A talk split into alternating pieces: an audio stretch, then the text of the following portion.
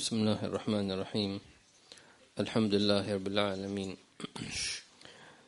الذي أنعم والذي أسدى والذي أعطى أسأل سبحانه وتعالى أن يوفقنا وإياكم لما يحبه ويرضى ويجعلها ساعة من ساعات القبول وساعة من ساعات الوصول وأسأل سبحانه وتعالى أن يختم لنا شهر ذي القعدة بالخير والبركة والمغفرة والنور وأن يهيئنا لاستقبال عشر من ذي الحجة وشهر ذي الحجة وأشهر الحج موسم الحج وأن الله سبحانه وتعالى يدخلنا في ديوان الحجاج والمعتمرين بل في ديوان خواصهم. اللهم لا تحمل فضلك ولا جودك ولا إحسانك ولا نعمك وأشهد أن سيدنا محمدا عبده ورسوله. اللهم صل وسلم وبارك على سيدنا محمد الهادي الذي هديت به خلقك والذي علمت به خلقك أسألك اللهم أن تصلي عليه وتسلم وتبارك الصلاة الكاملة والصلاة والسلام التام على روحه صلى الله عليه وسلم وعلى ذاته صلى الله عليه وسلم وعلى صفاته صلى الله عليه وآله وسلم وعلى أسمائه صلى الله عليه وآله وسلم. وسلم تسليما كثيرا. وعد علينا عوائد المحبة وعوائد العطاء والجود. وانفعنا بما نسمع وبما نقرأ من كتاب الإمام الغزالي حجة الإسلام في كتابه منهاج العابدين. أسألك اللهم أن توفقنا لما تحب وترضاه. اللهم يا من وفق أهل الخير الخير وأعنهم عليه. وفقنا للخير وأعنا عليه وأعنا على ذكرك وشكرك وحسن عبادتك. واشفي كل مريض وعافي متلا برحمتك يا أرحم الراحمين. وصلى الله على سيدنا محمد وعلى آله وصحبه وسلم. الحمد لله رب العالمين. نعم. بسم الله الرحمن الرحيم وصلى الله على سيدنا محمد وعلى آله وصحبه وسلم من كتاب من كتاب منهاج العابدين للإمام أبي حامد الغزالي رحمه الله تعالى ونفعنا به وبكم في الدارين إلى أن قال فإن قلت فما أعظم هذا الخطر وأشد هذا الأمر وما أكثر ما يحتاج إليه هذا العبد الضعيف فكل هذا العمل والجهد وتحصيل هذه الشرائط لماذا فأقول لعمري إنك لصادق في قولك إن الأمر شديد والخطر عظيم. ولذلك قال الله تعالى لقد خلقنا الإنسان في كبد وقال تعالى إنا عرضنا الأمانة على السماوات والأرض والجبال فأبين أن يحملنها وأشفقن منها وحملها الإنسان إنه كان ظلوما جهولا ولذلك قال سيد المرسلين صلوات الله وسلامه عليه وعليهم. لو علمتم ما أعلم لبكيتم كثيرا ولضحكتم قليلا. وما روي أن المنادي ينادي من قبل السماء ليت الخلق لم يخلقوا وليتهم إذا خلقوا علموا لماذا خلقوا. وكذلك يقول السلف رضي الله عنهم. نعم يقول الإمام الغزالي رحمه الله تعالى في هذا الفصل أن كما ذكرنا في الأسبوع الماضي أن الإنسان يقطع الطريق إلى الله عز وجل بقلبه ويحتاج هذا القطع إلى كما ذكرنا إلى النور وذكرنا مواطن النور في درس الماضي. ثم يقول الإمام الغزالي فمنهم من يطلب هذا النور لمدة مئة سنة فلا يجدها فلا يجد هذا النور وليس ولا يجد له أثر والعياذ بالله تبارك وتعالى لأنه أخطأ في الطلب. كما قال وقصر في الاجتهاد وقال وجهل بطريق ذلك لأن هذا الطلب له طريقة معينة له منهج معين له أسلوب معين وله أدب معين لأنه إذا لم يكن الطالب لذلك الطلب ذا أدب مع الله سبحانه وتعالى فلا يعطاه. والعياذ بالله تبارك وتعالى مثلا أعطي مثال لذلك كأن يريد مثلا يطلب النور لكي آه، يكشف له الحجاب فيعلم أسرار الناس في باطنهم. هذا مبلغه من العلم هذا مبلغه من الطلب. يريد أن يكون له صاحب كشف فقط يريد أن يعرف هذا شو سوى وهذا ماذا فعل وهذا هذه هذه خساسة وهذه. بالعكس فلا يعطى أبدا لأنها سوء نية والعياذ بالله تبارك وتعالى. فيكون بذلك قد أساء الطلب لم يعرف يطلب ولم يعرف يسأل وكان ذلك الطلب مردودا عليه بل يعاقب بالحرمان أبدا والعياذ بالله تبارك وتعالى. ثم يقول الإمام الغزالي يتساءل أن هذا الأمر خطير وأن هذا الأمر عظيم هذه شروط كثيرة من هذا الذي سيجمعها وكيف يجمعها؟ فقال نعم هو أمر خطير ما هو سهل هو خطير خطير وشديد شديد. وعظيم عظيم. ليس بالأمر الهين. ولكن الله سبحانه وتعالى إذا أراد لعبده خيرا سهل له ذلك. أراد له ذلك العطاء هيأ له ذلك وسهل له طريق سبحانه وتعالى. ولذلك آه، ذكر ثم بعد ذلك يعني بعض كلام الحبيب صلى الله عليه وآله وسلم من كون لو علمتم ما أعلم لضحكتم قليلا ولبكيتم كثيرا من شدة الأحوال والأهوال. ولكن سبحان الله نسأل الله عز وجل أن يثبتنا وإياكم لما يحب ويرضاه نعم وكذلك يقول السلف رضي الله عنهم فعن أبي بكر الصديق رضي الله عنه أنه قال وددت أني كنت خضراء تأكلني الدواب مخافة العذاب. وعن عمر رضي الله عنه أنه سمع إنسانا يقرأ هل أتى على الإنسان حين من الدهر لم يكن شيئا مذكورا؟ فقال ليتها تمت. وقال أبو عبيدة بن الجراح رضي الله عنه وددت أني كبش لأهلي فيتفرق لحمي ويتحسى مرقي ولم أخلق. وعن وهب, وعن وهب بن منبه قال خلق ابن آدم أحمق ولولا حمقه ما هنأه عيش. وعن الفضيل بن عياض رحمه الله قال إني لا أغبط ملكا مقربا ولا نبيا مرسلا ولا عبدا صالحا. أليس هؤلاء يعاتبون يوم القيامة؟ إنما أغبط من لم يخلق. وعن عطاء السليمي رحمه الله أنه قال لو أن نارا أوقدت فقيل من ألقى نفسه فيها صار لا شيء. لخشيت أن أموت من الفرح قبل أن أصل إلى النار. فالأمر إذن أيها الرجل شديد كما تقول بل هو أشد وأعظم مما تظن وتتوهم ولكنه أمر سبق في العلم القديم وتدبير أجراه العزيز العليم فلا حيلة للعبد إلا ببذل المجهود في العبودية والاعتصام والاعتصام بحبل الله والابتهال دائما إلى الله. تعالى عسى أن يرحمه فيسلم بفضله. آمين. قال الإمام الغزالي لعلك تسأل. طيب هذا الأمر عظيم وسمعتم كلام بعض الصحابة والسلف. يود الواحد لم لم يخلق ويود أحد منه وكان خضراء أي عشب. برسيم يأكله الدواب ولا شيء ويود أحد من يكون كبشا يذبح وانتهى الموضوع. ويتمنى أحد أنه لم يخلق أبدا. كما قال سيدنا عمر ليتها تمت أي لم أكن شيئا مذكورا. ومنهم من قال ليتني لم لم تلدني أمي. لماذا؟ لأن وجود الوجود في هذه الوجود. ثم يوم القيامة لا النتيجة كلها شيئان يا نعيم أبدي يا جحيم أبدي. ما في ثالث لهما. يعني الذي فإما أن تكون في نعيم أبد الآبدين خلاص بلا نهاية حياة بلا نهاية. يعني هل ممكن تتصور أنت أن أن تستجمع عندك فكرة أنك تعيش إلى الأبد وعمرك لا يظل كما هو؟ إلى الأبد إلى الأبد بما تعنيه الكلمة. أو جحيم عذاب شديد إلى الأبد. لا يسكت ولا يصمت أبدا. لا يهدأ ليل ونهار النار يعرضون عليها غدوا وعشيا فإذا الأمر خطير جدا.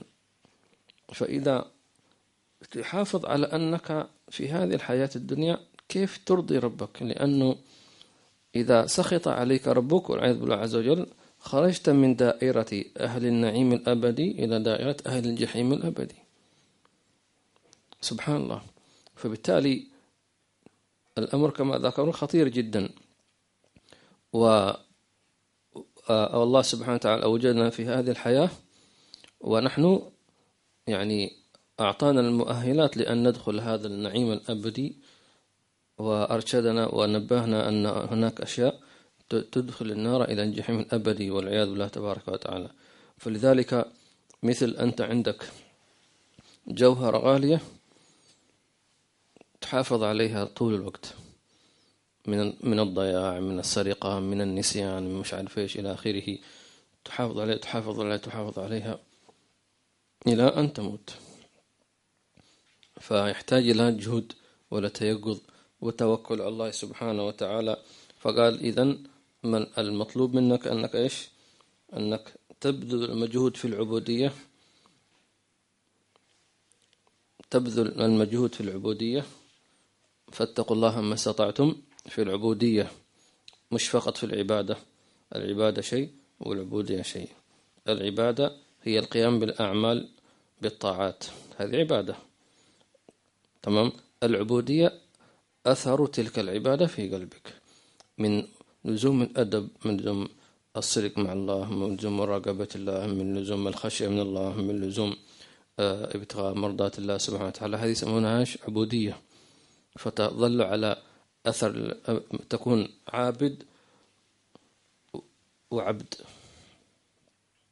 أن تكون عابدا وأن تكون عبد. الله يزيدنا وإياكم عبودية. لله تبارك وتعالى في خير وعافية نعم. ويقول أن في لأن في الدار الآخرة فيها الحساب فيها العتاب وفيها العقاب وأن كل واحد لابد أن, أن الله سيسأله سبحانه وتعالى إن كل من في السماوات والأرض إلا آتي الرحمن عبدا لقد أحصاهم وعدهم عدا وكلهم آتيه يوم القيامة فردا.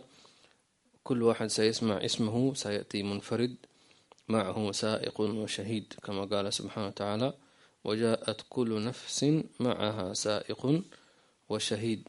سائق يسوقها من الملائكة والشهيد أيضا من الملائكة يشهد له أو عليه والعياذ بالله تبارك وتعالى. فما يكون معك لا أب ولا أم ولا زوجة ولا ولد ولا صديق ولا حبيب ولا قريب ولا أي أحد أنت لوحدك ستأتي. ستسأل عن نفسك أنت وعن عينك وعن لسانك وعن يدك وعن قدمك وعن مالك وعن سيارتك وعن بيتك وعن جارك وعن وعن صلاة الفجر وعن صلاة الظهر. صلاة صلاة صلاة صلاة. الله. هذا هل هذا الأمر هي ليس بهين. هذا طب هذا يعني عبارة عن احتمال؟ لا مش احتمال. هذا حقيقة. هذه حقيقة. فلنسألن الذين أرسل إليهم ولنسألن المرسلين. طيب شو العمل؟ العمل أنك تعمل قدر الاستطاعة أن ترضي ربك قدر الاستطاعة. وإذا زللت نسيت أخطأت بادر بالاعتذار. لا تطنش على قولتهم. لا تستهين. لا تقول عادي. لا. هذه مشكلة أنه الإنسان عندما يستهين أو يتهاون في شيء من أمور عصا أو تهاون في شيء واجب أو غير ذلك لم يبالي لم يبكي لم يسجد لربه لم يعتذر لم يستغفر هذا خطير. هو لما خلقنا ربي سبحانه وتعالى يعلم أننا ضعاف وأننا سنقع في في معصية سنقع في خطأ يعلم ذلك. لو لم تذنبوا لأتى الله بأقوام بأقوام يذنبون فيستغفرون فأغفر لهم أو كما قال. نعم. فيكون ذلك أنه ننوي أن لا نعصي ننوي أن لا نخالف ننوي أن لا نبتعد عنه سبحانه وتعالى. فإن ونجتهد نبذل قصارى ما نجتهد ما نستطيع. فاتقوا الله ما استطعتم. فإن وقع شيء من الزلل أو الخطأ أو كذا أو شيء هكذا نعتذر ونستغفر ولا نعذر أنفسنا. حتى لو خطأت متعمدا. لا ولا تقول الزمن الوقت إلى آخره. بادر بالاعتذار بادر بلوم نفسك أمام الله سبحانه وتعالى. الله يثبتنا وإياكم لما يحب ويرضاه. في خير وتعافي. آمين. اللهم آمين. نعم. وليس هذا أن الإنسان يصاب باليأس أو الإحباط أو هكذا. لا ما خلقنا الله عز وجل آه لكي نحبط. كما قال سبحانه وتعالى طه ما أنزلنا عليك القرآن تشقى. طيب ليش؟ إلا تذكرة لما يخشى تذكير ننبهك.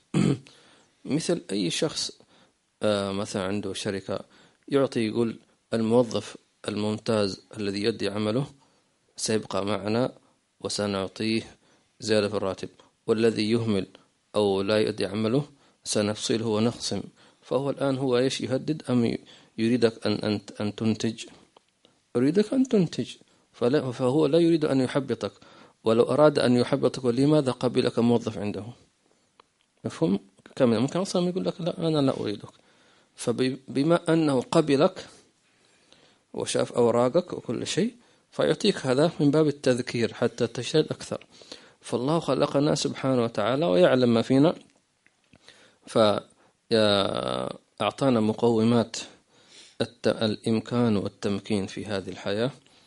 وأعطاك حذرك من هو عدوك وقال لنا هذا عدوك كيف يفكر وكيف يستخدم الأسلوب. تمام؟ وأعطاك آه، وسائل الدفاع كما قالوا.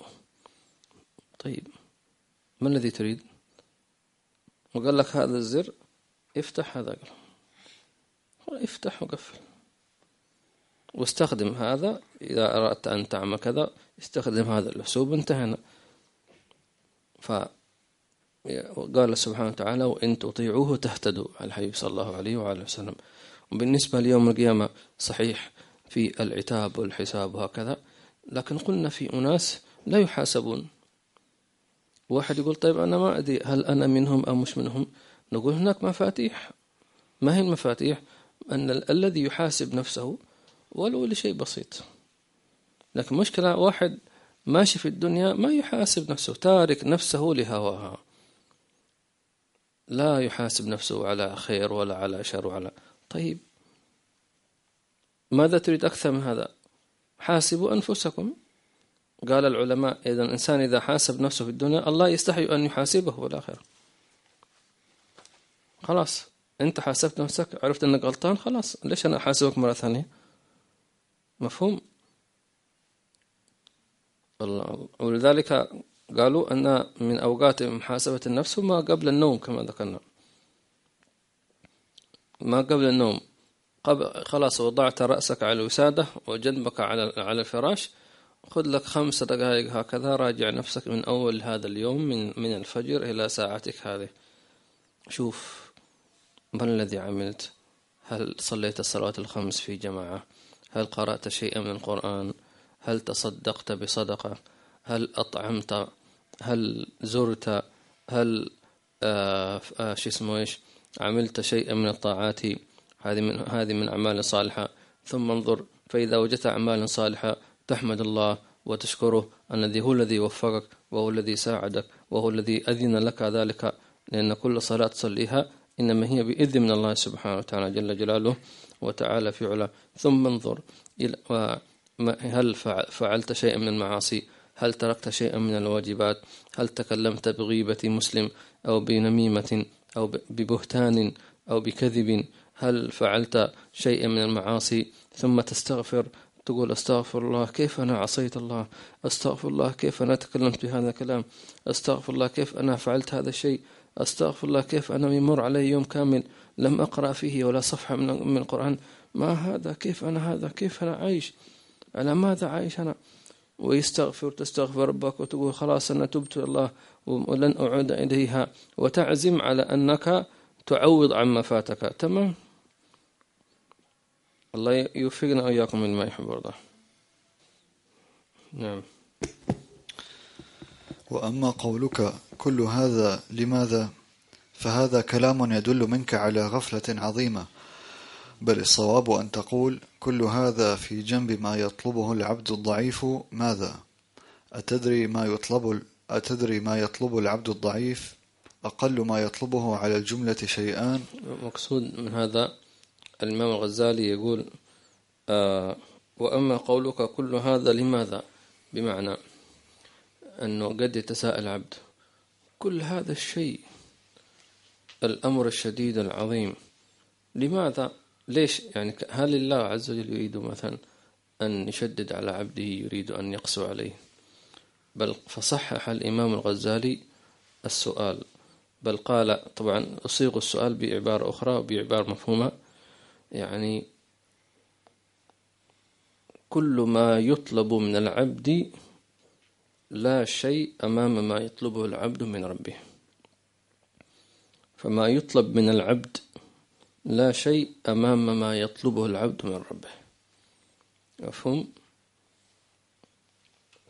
عرفت الله. ما يطلبه العبد من ربه أو ما ما يطلب من العبد لا شيء أمام ما يطلبه العبد من ربه. كيف؟ ما ما يطلبه الله من عبده لا شيء أمام ما يطلبه العبد من ربه. بمعنى سأشرح الجملة. مثلا الله سبحانه وتعالى ما الذي أطلب منا؟ الأوامر التوجيهات التي جاء بها النبي صلى الله عليه وسلم. معروفة. تمام؟ من فعل الواجبات ترك المحرمات. نقدر ولا ما نقدر؟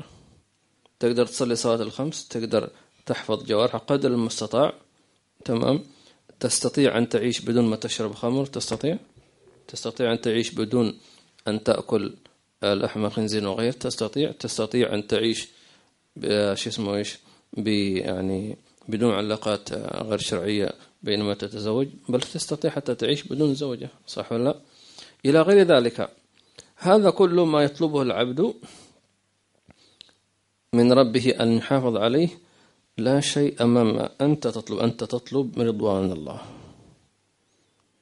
رضوان الله هذا إيش أمام خمس صلوات وحج وعمر وهكذا شيء.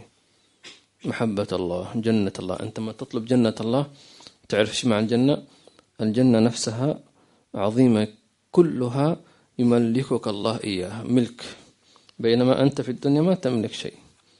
تموت وأنت ما تملك شيء. فأنت تملك نعيم كبير. وإذا رأيت ثم رأيت نعيما وملكا كبيرا. فإذا أدخلنا الله وإياكم الجنة قولوا آمين. والجنة كبيرة عظيمة جدا. كل شيء فيها ملك لك. يعني مثلا الكاسة في الجنة لو مثلا فرضناها لو فرضنا أردنا أن نخرجها إلى عالم الدنيا أن نعرضها للبيع. هل كم ممكن؟ لا شيء. إذا كان سيدنا النبي صلى الله عليه وسلم قال لمناديل سعد بن معاذ في الجنة خير من الدنيا ما فيها. منديل المنديل هذا التشيو على قولكم. ما قيمته؟ لا شيء. قيمته أنه يربى في الزبالة. تزيل به عرقك أو وسخك تنظف به الطاولة. بعدين هل له قيمة؟ ولا قيمة. مناديل سعد في الجنة خير من الدنيا وما فيها. الدنيا وليس الأرض الدنيا بسماواتها وأراضيها وأقمارها وشموسها ومجراتها ونجومها. الله الله الله إذا فالكاسة الكوب من في الجنة الكاسة القدح أكواب. لو عرضنا للبيع في الدنيا الدنيا كلها لا تساويها. طيب إذا هذا ملك عظيم ولا مش عظيم؟ إذا أنت تطلب إيش أنت؟ مش تطلب قطعة أرض ولا تطلب ذهب ولا تطلب سيارة ولا شيء. تطلب كبير. إذا ما طلبه الله منك لا شيء.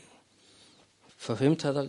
فلذلك ما يطلب منك لا شيء من أنت ما تطلبه من ربك. ومع ذلك هو يريدك أن تطلب رضوانه وتطلب جنته ويعطيك سبحانه وتعالى. الله يجعلنا وإياكم ممن أعطاهم خير الدنيا والآخرة. آمين. وكأن خلاصة المقصود من العبادات هذه ليس فقط التكليف. وكأن الله يقول لك أنا أريد منك في الدنيا أن تعبدني بحب. أرني أنك تحبني وأنك تشتاق إلى لقائي وأنك تعظمني. شوف أنت نفسك في الدنيا ولله مثلا تحب الناس يحترموك ولا الناس يستحقروك؟ أكيد. إذا ما تحب إنسان لا لا يهتم بك لا يهتم بك ولا يسأل يستحقرك يرمي أمامك الأوساخ ربما يبصق في وجهك وربما يسبك ويشتمك ويهينك ويذلك. تحب هذا الشخص؟ ما تحبه. أبدا ما تحبه. ويسيء إليك ليل ونهار. ولله المثل الأعلى. خلقك وقال لك اعبدني بحب. اشتق إلى لقائي تأدب معي عظمني لا تخالفني لا تستهين بي لا تجعلني أحقر أن أحقر الأشياء لديك. أريدك أن تعظمني لأنني أصلا خلقت الكون لك. أنا لا أريد الكون هذا. ما يريد الكون. ما يوجد لا سماوات هذا كله سخر لكم ما في السماوات وما في الأرض. تمام؟ لذلك قال سبحانه وتعالى آه بل الله فاعبد وكن من الشاكرين. وكن من الشاكرين. اعبده بشكر بأدب وبشوق. لذلك تأتيك الشياطين والأهواء والدنيا. تريد أن تفسد عليك هذه العلاقة بينك وبين ربك. لأن ليش؟ لأن الشياطين تعرف لو أن الله أحبك سيعطيك حتى يرضيك. يعطيك عطاء لا يمكن أن تتصوره. لا يمكن أن تتصوره ما يمكن. مش والعطاء هذا ليس في الآخرة بل في الدنيا. يسخر لك كل شيء.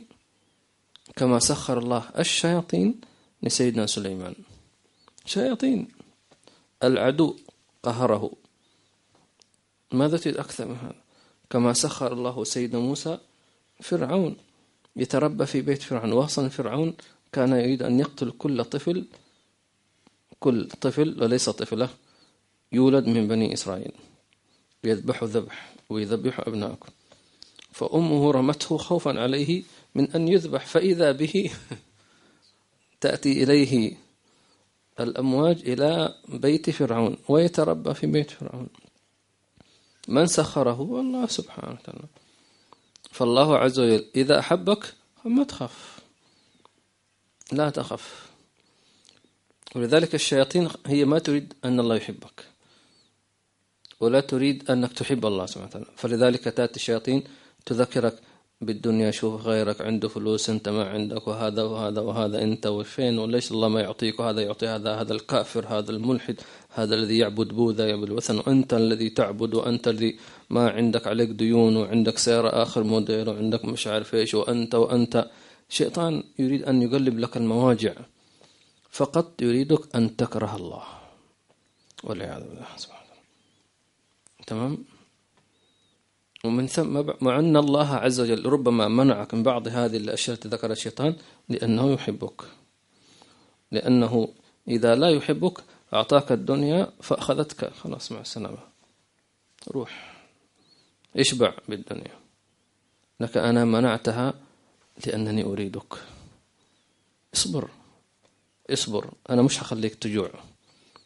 لكن اصبر شوي و...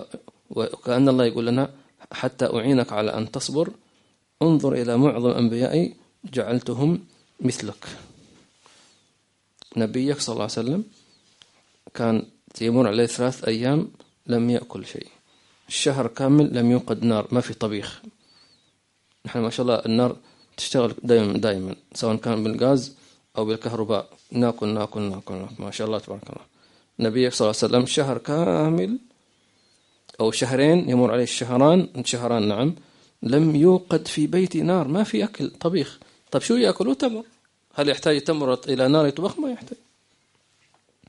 فكأن الله يقول لك شوف حتى أعينك أن تصبر جعلت صفة خلقي أقل منك من حيث الدنيا. لو أنت مثلا عندك هذا الموبايل لو ثمنه وزع على الصحابة سيجعلهم أغنياء. عندك آيفون؟ كم سعره؟ آيفون 6 2003 يا لطيف. ثمن تذكرة للحج هذه ما شاء الله. تمام؟ ثلاث ألاف درهم. هذا درهم لو رجعت إلى أيام الصحابة أوه حتخلي عشر ألاف صحابي من الأغنياء. سبحان الله. إذا الله قدر عليك. هل الله ضيق عليك؟ لكن هو الشيطان يحصرك في زاوية معينة خليك في زاوية كورنر واحد ويعمم عليك يضلل عليك مثل الإعلام اليوم يضلل الشيء الذي يريد الإعلام يوصل إليك يوصلك والباقي يضلله عليك ما يريدك تعرف الحقيقة لكن الحقيقة الحقيقة تريد أن تعرفها أن الله يحبك. هذه الحقيقة. وإلا لا إله إلا الله إيش تسوي فيها؟ ما الذي تعمل فيها؟ الله يتوب علينا ويعافينا ويدلنا على المعرفة وعرفنا عليه. فاعلم أنه لا إله إلا الله. واستغفر لذنبك لأنك ما تعلمت هذا العلم وللمؤمن المؤمنات والله يعلم متقلبكم ومثواكم واستغفر الله. ما يطلبه على الجملة شيئان. أحدهما السلامة في الدارين والثاني الملك في الدارين. أما السلامة فإن الدنيا وفتنتها وآفاتها وغوائلها بحيث لم يسلم منها الملائكة المقربون. فقد سمعت حديث هاروت وماروت حتى روي أنه إذا عرج بروح العبد إلى السماء تقول ملائكة السماوات متعجبين كيف نجا هذا من دار من دار فسد فيها خيارنا؟ وإن الآخرة في أهوالها وشدائدها بحيث تصرخ فيها الأنبياء والرسل عليهم السلام. نفسي نفسي لا أسألك اليوم إلا نفسي. حتى روي أنه لو كان للرجل عمل سبعين نبيا لظن أنه لا ينجو. فمن أراد أن يسلم من فتن هذه الدنيا فيخرج منها بالإسلام سالما لا تصيبه فتنة من أهوال هذه هذه فيدخل الجنة سالما لا تصيبه نكبة. أيكون ذلك أمرا هينا؟ يقول رحمه الله تعالى أنه أن العبد في الدنيا له مطلبان. مطلب السلامة في الدارين ومطلب الملك في الدارين. يعني الدارين مقصود الدار الدنيا والدار الآخرة. فأي إنسان يريد أن يكون في الدنيا سليم من الآفات وسليم من العاهات وسليم من المصائب أكيد حتى يعيش. وأيضا يريد أن يكون سليما في قبره لا يعذب في قبره وسليما في الآخرة لا يعذب ولا يسأل ولا يفتضح والعياذ بالله تبارك وتعالى. فيقول الإمام غزالي هذه السلامة التي تطلبها ليست سهلة لأنك أنت تعيش في فتن ومصائب وأهوال غيرك وقع فيها. حتى هاروت ماروت كان من كان ملكين من الملائكة وطبعا ذكر الله سبحانه وتعالى قسمتها في القرآن الكريم. وأراد الله سبحانه وتعالى أن يعطي بهم الدرس سبحان الله. فكانت الملائكة تتعجب من إذا صعد عمل العبد في اليوم سليم ما في لم يتعرض لم يسقط في فتنة من فتن الدنيا. يوم كم تتعجب تقول عجيب هذا هذا مثلا هذا الشاب آه، كان من الممكن أنه لا يصلي كان ممكن أن لا يصلي الفجر يظل نائما ولا يذهب إلى المسجد مثلا. هذا الشاب مثلا بوسعه أن والعياذ بالله أن يرى مثلا امرأة هكذا ويذهب معها لكنه صبر تتعجب كيف صبر على هذا الفتنة؟ فهذا الأمر ليس بالسهل. فإذا في هناك في معونة أنت لا تعلمها. هناك في رعاية باطنية من الله. لطف يسمونه لطف خفي. ما حد يعرف عنه. لا يشعر الناس به. سبحان الله. لطف خفي من الله تبارك وتعالى. اعلم إذا أنت سلمت في يومك من ذنوب ومعاصي فاعلم أن الله هو الذي عصمك منها لا غير. مش أنت ولا نفسك. هو الذي عاصمك هو الذي حفظك. لكن من يشكر الله؟ من يتذكر؟ من يفكر؟ الناس فيما يفكرون اليوم؟ هل يفكرون في هذا؟ ما يفكر في هذا. يفكر في إيش؟ يفكر كيف يكون غني وكيف يكون ثري ويريد أن يعمل ويريد ويريد ويريد ويريد. هذا يفكر. لكن ما يفكر أنه ملاحظ بعناية الله أنه مصروف عنه كثير من الآفات. ما يفكر في هذا. والعياذ بالله تبارك وتعالى. اللهم ارزقنا الأدب معك. ولذلك تأتي بعض المصائب للتذكير. للرجوع.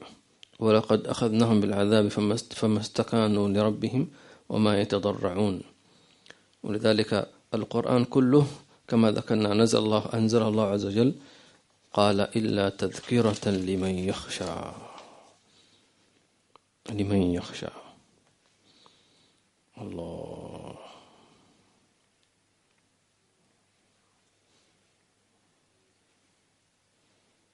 اللهم اجعلنا من الذين يخشون ربهم. آمين. قال سبحانه وتعالى وذكر إن نفعت الذكرى. سيذكر من يخشى ويتجنبها الأشقى. في بعض الناس يتجنب التذكير النصيحة يهرب. يتجنبها الأشقى. لذلك إذا واحد قال لك أريد أن أنصحك لا تهرب. لا تقول أنا أعرف. كلك آذان صاغية. لأنك أنت لو ابتعدت عنه يخشى أن تكون ممن قال الله فيهم ويتجنبها الأشقى. يتجنب إيش؟ الذكرى. ليش؟ هل الله, الله يريد أن ينفعك؟ وذكر فإن الذكرى تنفع المؤمن. وذكر فذكر إن نفعت الذكرى. فذكر إن نفعت الذكرى. سيذكر من يخشى. ويتجنبها الأشقى مثل من الأشقى مثل فرعون. أرسل الله إليه سيدنا موسى قال له اذهب إلى فرعون إنه طغى فقل هل لك إلى أن تزكى؟ وأهديك إلى ربك إيش؟ فتخشى. فأراه الآية الكبرى فكذب وعصى. ثم أدبر يسعى. خليك. أنت مجنون ساحر. فحشر فنادى حشر جماعة ربعه. فنادى فقال أنا ربكم الأعلى. أعوذ بالله. تمام. استمع للنصيحة. أحيانا مش شرط يكون شخص ينصحك. كل آية في القرآن نصيحة لك. استمعها. كل حديث نبوي نصيحة. القرآن كل كل القرآن نصيحة. كل آيات. فأنت عندما تقرأ القرآن لا تقرأ فقط حتى تأخذ ثواب القراءة. بل اقرأ حتى تأخذ نصائح ربك.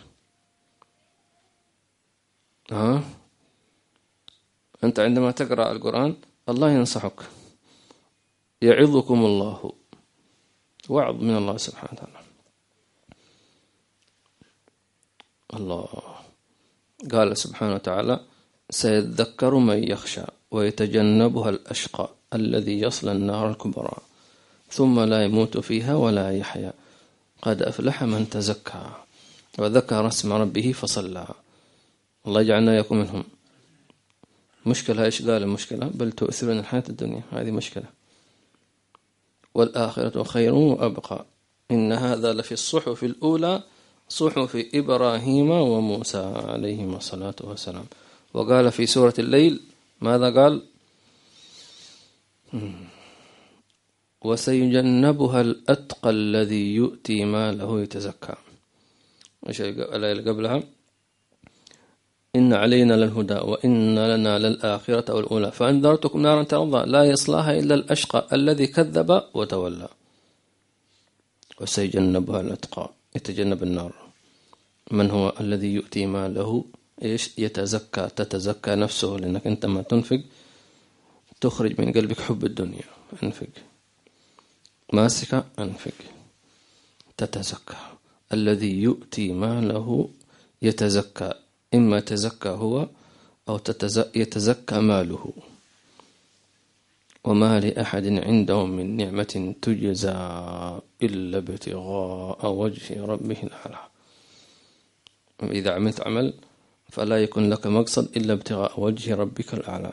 فإذا أنت نويت هذا المطلب الله قال لك ولسوف يرضى. إذا أنت قصدتني قصدت وجهي الأعلى في كل شيء تعمله أنا أقول لك أنا سأعطيك حتى أرضيك. الله يجعلنا إياكم منهم. إلا ابتغاء وجه ربه الأعلى ولا سوف يرضى يعني سيرضيك. سبحانه وتعالى. لأنه بماذا سيرضيك؟ هل بالنعيم؟ يعرف أن يعلم أن العبد الذي يقصد وجه الله في كل شيء إنما لا يكفيه نعيم ولا يكفيه آه، سور مرفوعة وأكون موضوعة إنما هو أنا أنا أنا عملت لوجهك الكريم فمقصودي حتى ترضيني أنت أنت. هو هو فيكون هو جزاؤك. الله مش الجنة مع أن الجنة مطلوبة. لكن هو قال سبحانه وتعالى في سورة الكهف هنالك الولاية لله الحق هو خير ثوابا هو وخير عقوبا. الله يرزقنا إياكم الأدب. الحمد لله رب العالمين. جزاكم الله خير الفاتحة الله. يبارك لنا في هذا الدرس ويبارك لنا فيما قرأناه ويبارك لنا فيما تعلمناه. اللهم كما وفقتنا لقراءته فوفقنا للعمل به ووفقنا للفهم عنه ووفقنا لطلب مرضاتك ورضوانك وإحسانك يا رب العالمين. اللهم لا تجعل حظنا من هذا الدرس مجرد لغة اللسان ولا مجرد استماع الأذان. اللهم وفقنا لما تحب وترضاه اللهم من وفقه الخير لخير وأعانهم عليه. وفقنا لخير وأعنا عليه. يا معين يا معين أعنا. اللهم أعنا على ذكرك وشكرك وحسن معتك. لا حول ولا قوة إلا بك. لا حول ولا قوة إلا بك. لا حول ولا قوة إلا بك. اللهم أعنا ووفقنا واهدنا لما تحب وترضى. وارزقنا إخلاص في العمل والإخلاص في القول والإخلاص في النية والإخلاص في الحركات والسكنات والخطوات والخطرات. وفي كل شيء يا رب العالمين. يا حنان يا منان يا قديم الإحسان. اللهم تقبل اللهم وفقنا لما تحب وترضاه واجز عنا كل من سام في الدرس من بثه وصوره وترجمه ونقله ولخصه أسأل الله عز وجل أن يجعله في كفة حسناتنا جميعا. وفي حسن كفة حسناتكم جميعا يا رب العالمين. ووفقنا لحج هذا العام كل عام زيارة سيدنا محمد صلى الله عليه وآله وسلم في خير وعافية وألطف بنا وبجميع المسلمين أينما كانوا ربنا اغفر لنا ولوالدينا ومشايخنا وأزواجنا وأولادنا وأحبابنا والمسلمين. ومن أحبب أحبنا فيك ومن أحببناه فيك برحمتك يا أرحم الراحمين. بسر أساء الفاتحة وإلى حضرة النبي. اللهم صل وسلم على استعين على صراط جزاكم الله خير. معاني فيها شيء من من العمق تحتاج إلى تفكير وانتباه لها.